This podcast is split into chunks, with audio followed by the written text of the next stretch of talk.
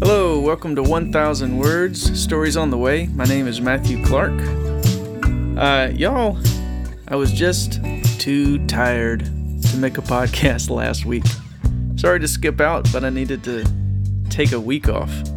Uh, but this week, I got excited because I read something interesting in my Bible. Uh, my Bible has these short intros that give a little context and outline for each book, and they're they're really great. Uh, so here's what I read a few days ago. Uh, introduction to Luke and Acts. It says, Luke wrote this history to serve several important purposes. The first was to assure followers of Jesus that what they'd been taught was trustworthy. It's likely that Theophilus, the man who sponsored and helped circulate this work, was a Roman official, since Luke addresses him in his opening dedication as Most Excellent Theophilus, using the title generally reserved for such officials. Luke speaks of him as someone who's been instructed in the Christian faith and says he wants him to know the certainty of the things you have been taught. Luke no doubt wishes the same for many people that Theophilus will share the work with. So, Luke had this idea to write this history, and Theophilus financed the project. Isn't that interesting? Sometimes we forget that God works through regular people to get things done. The Bible didn't just magically appear out of nowhere. God has invited real people throughout history to participate in his long redemptive work. In the Bible, we see evidence that God is communicating and inviting us to be a part of what he's doing in this world. So, this week I want to share a little bit about how I've experienced that personally, and uh, as well as a few ponderings about how God provides for us through um, creation, wisdom, and friendship. So, thanks for stopping by this week. Uh, this week's essay is called God Friends Getting Stuff Done.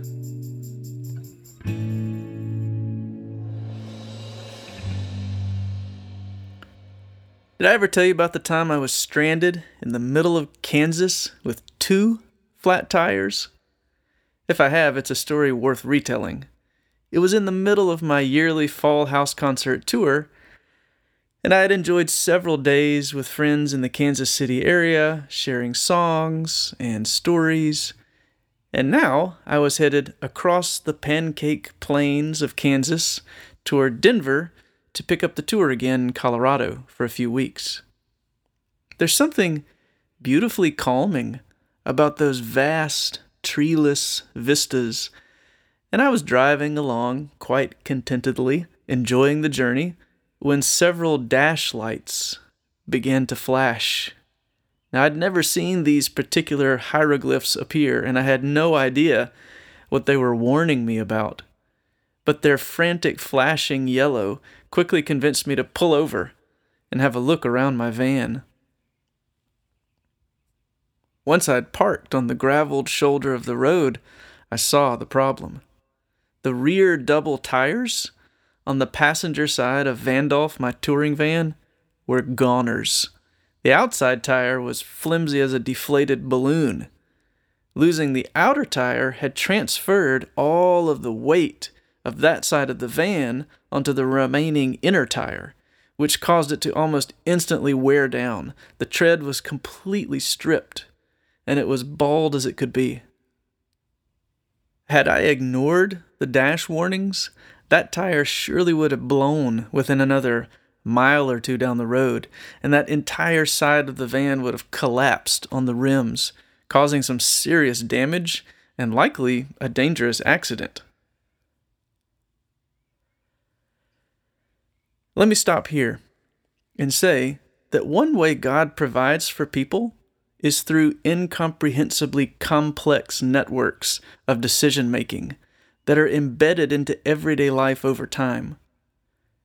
For instance, some engineers detected the realities of force, momentum, friction, and the properties of rubber, asphalt, whatever the heck brakes are made out of, and designed systems based on the interactions of those things to create safety mechanisms.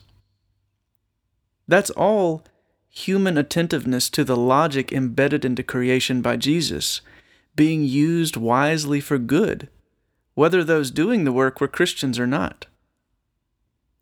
Because God created a world in which potential, untapped potency, and rationale, intelligible inner workings could be combined through wisdom, decision-making based on God's logos, to realize plans, we have everything from ceiling fans to stoplights, penicillin to parking brakes, orchards to apple pies.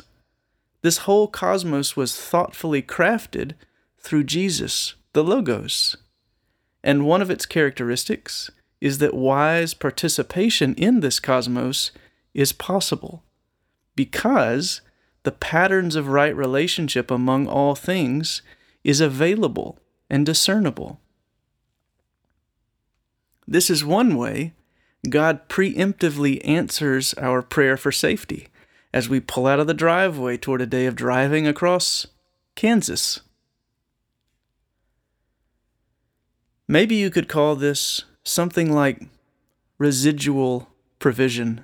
It's just built into the cosmos.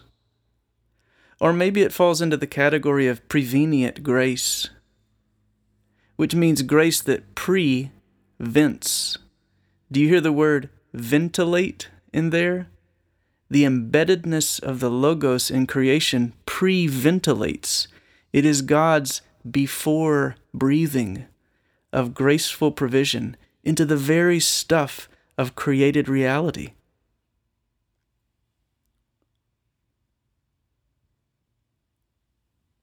But let's go back to my flat tire situation, and I'll show you another, more direct kind of provision that I experienced. So, there I was, on the side of the road, with two flat tires in the middle of nowhere.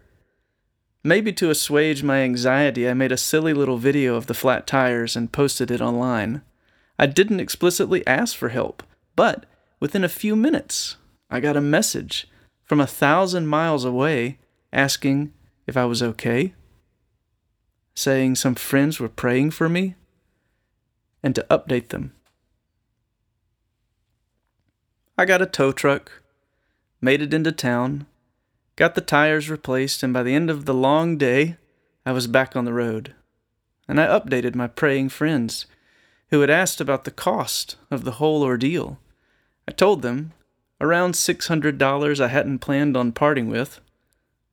Within a couple of hours, I saw a notification on my phone that they had sent me the full amount.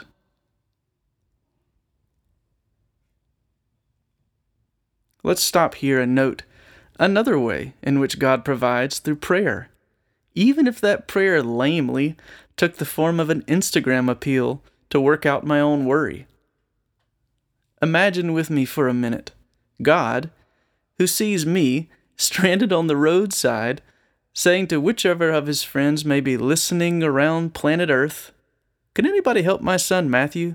He's stuck in Kansas with two flat tires."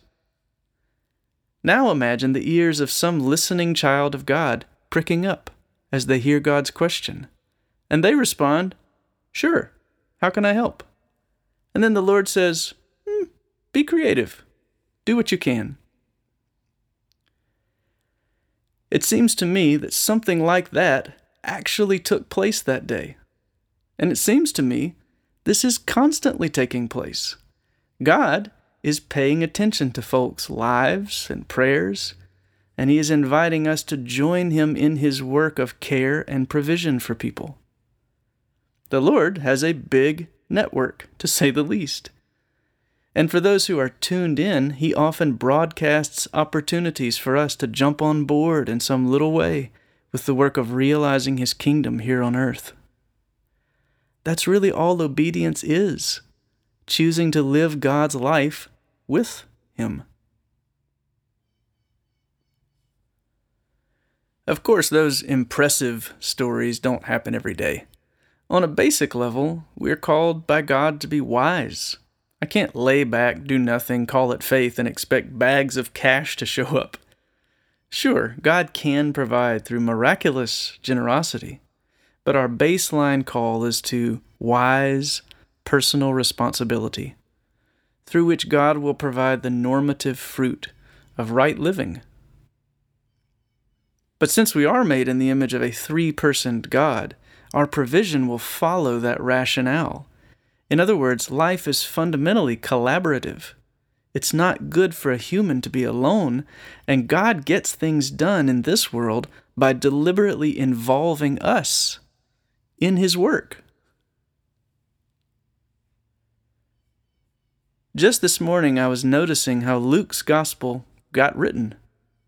Of course, I don't know how it happened exactly, but just imagine Luke's context for a minute. It's been thirty or so years since Jesus ascended. The gospel has spread, the church has grown, but the generation that had direct contact with Jesus while he was on earth is aging. Generally, the believers are further out from the original events, both geographically and time-wise. Some folks are beginning to wonder whether the story they've committed themselves to is reliable. They could use some help to maintain confidence in Christ, and Luke sees an opportunity and has an idea. What if somebody put together a detailed historical account from the birth of Christ up to that moment? That would be helpful. The community around him agrees it's a good idea for a project, and they begin brainstorming how to pull it off. Well, someone who doesn't mind traveling, is organized and good with people, and possibly has a few years to dedicate to it, could get it done.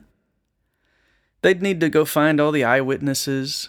It'd be a lot of work to gather, compile, and edit all the relevant research and assemble it. And Luke says, I'll go, but if I'm going to dedicate myself fully to the task, I need help. Voices mingle as the various needs are discussed. There'll be travel, lodging, meals, and so forth. The cost will be substantial. The concerns are made known, and someone stands up in the assembly, one called Theophilus. Theophilus, likely a Roman convert, says, I can't go, but I can help. I'll foot the bill. This is a good project. Luke's a good man for the job. I'd be happy to finance it. Maybe a few others follow suit, and things get rolling. Luke sets out, and now we have the Gospel of Luke and the book of Acts, which are really one continuous narrative. Why?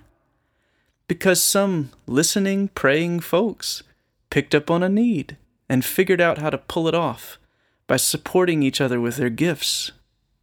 God invited them into His project of redemption. They were tuned in, and they responded. Interestingly, it's been suggested that Theophilus could be a nickname for someone who I could imagine was too humble to have his real name published. Theophilus is a name that literally means lover of God, or God friend. What is one of the main ways God gets things done in this world? Through His friends. When we are listening and responsive, picking up on needs and creatively engaging, God makes a place for us in His most beautiful, eternal, redemptive work.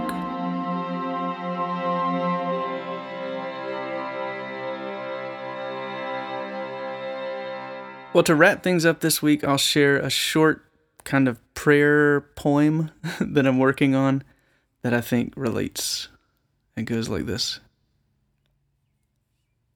Lord, is there a song to hear, seeping to the roots, and threading here beneath the beating noise floor of our boots, beneath the stomping heartbeat, a silence made for prayer, a quietness like untilled earth, a music buried there.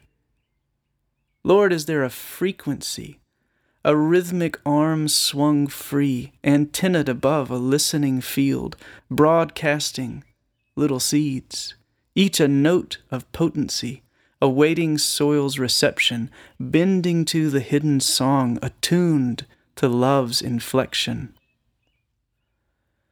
Tongues may plow the marrow, prayers may fold the furrow down, to lightly burden the rusty barrow and wheel it into town, to make some phrase the quiet sang, break husk and set the table, where someone hungry looked for rain and found the heavens able.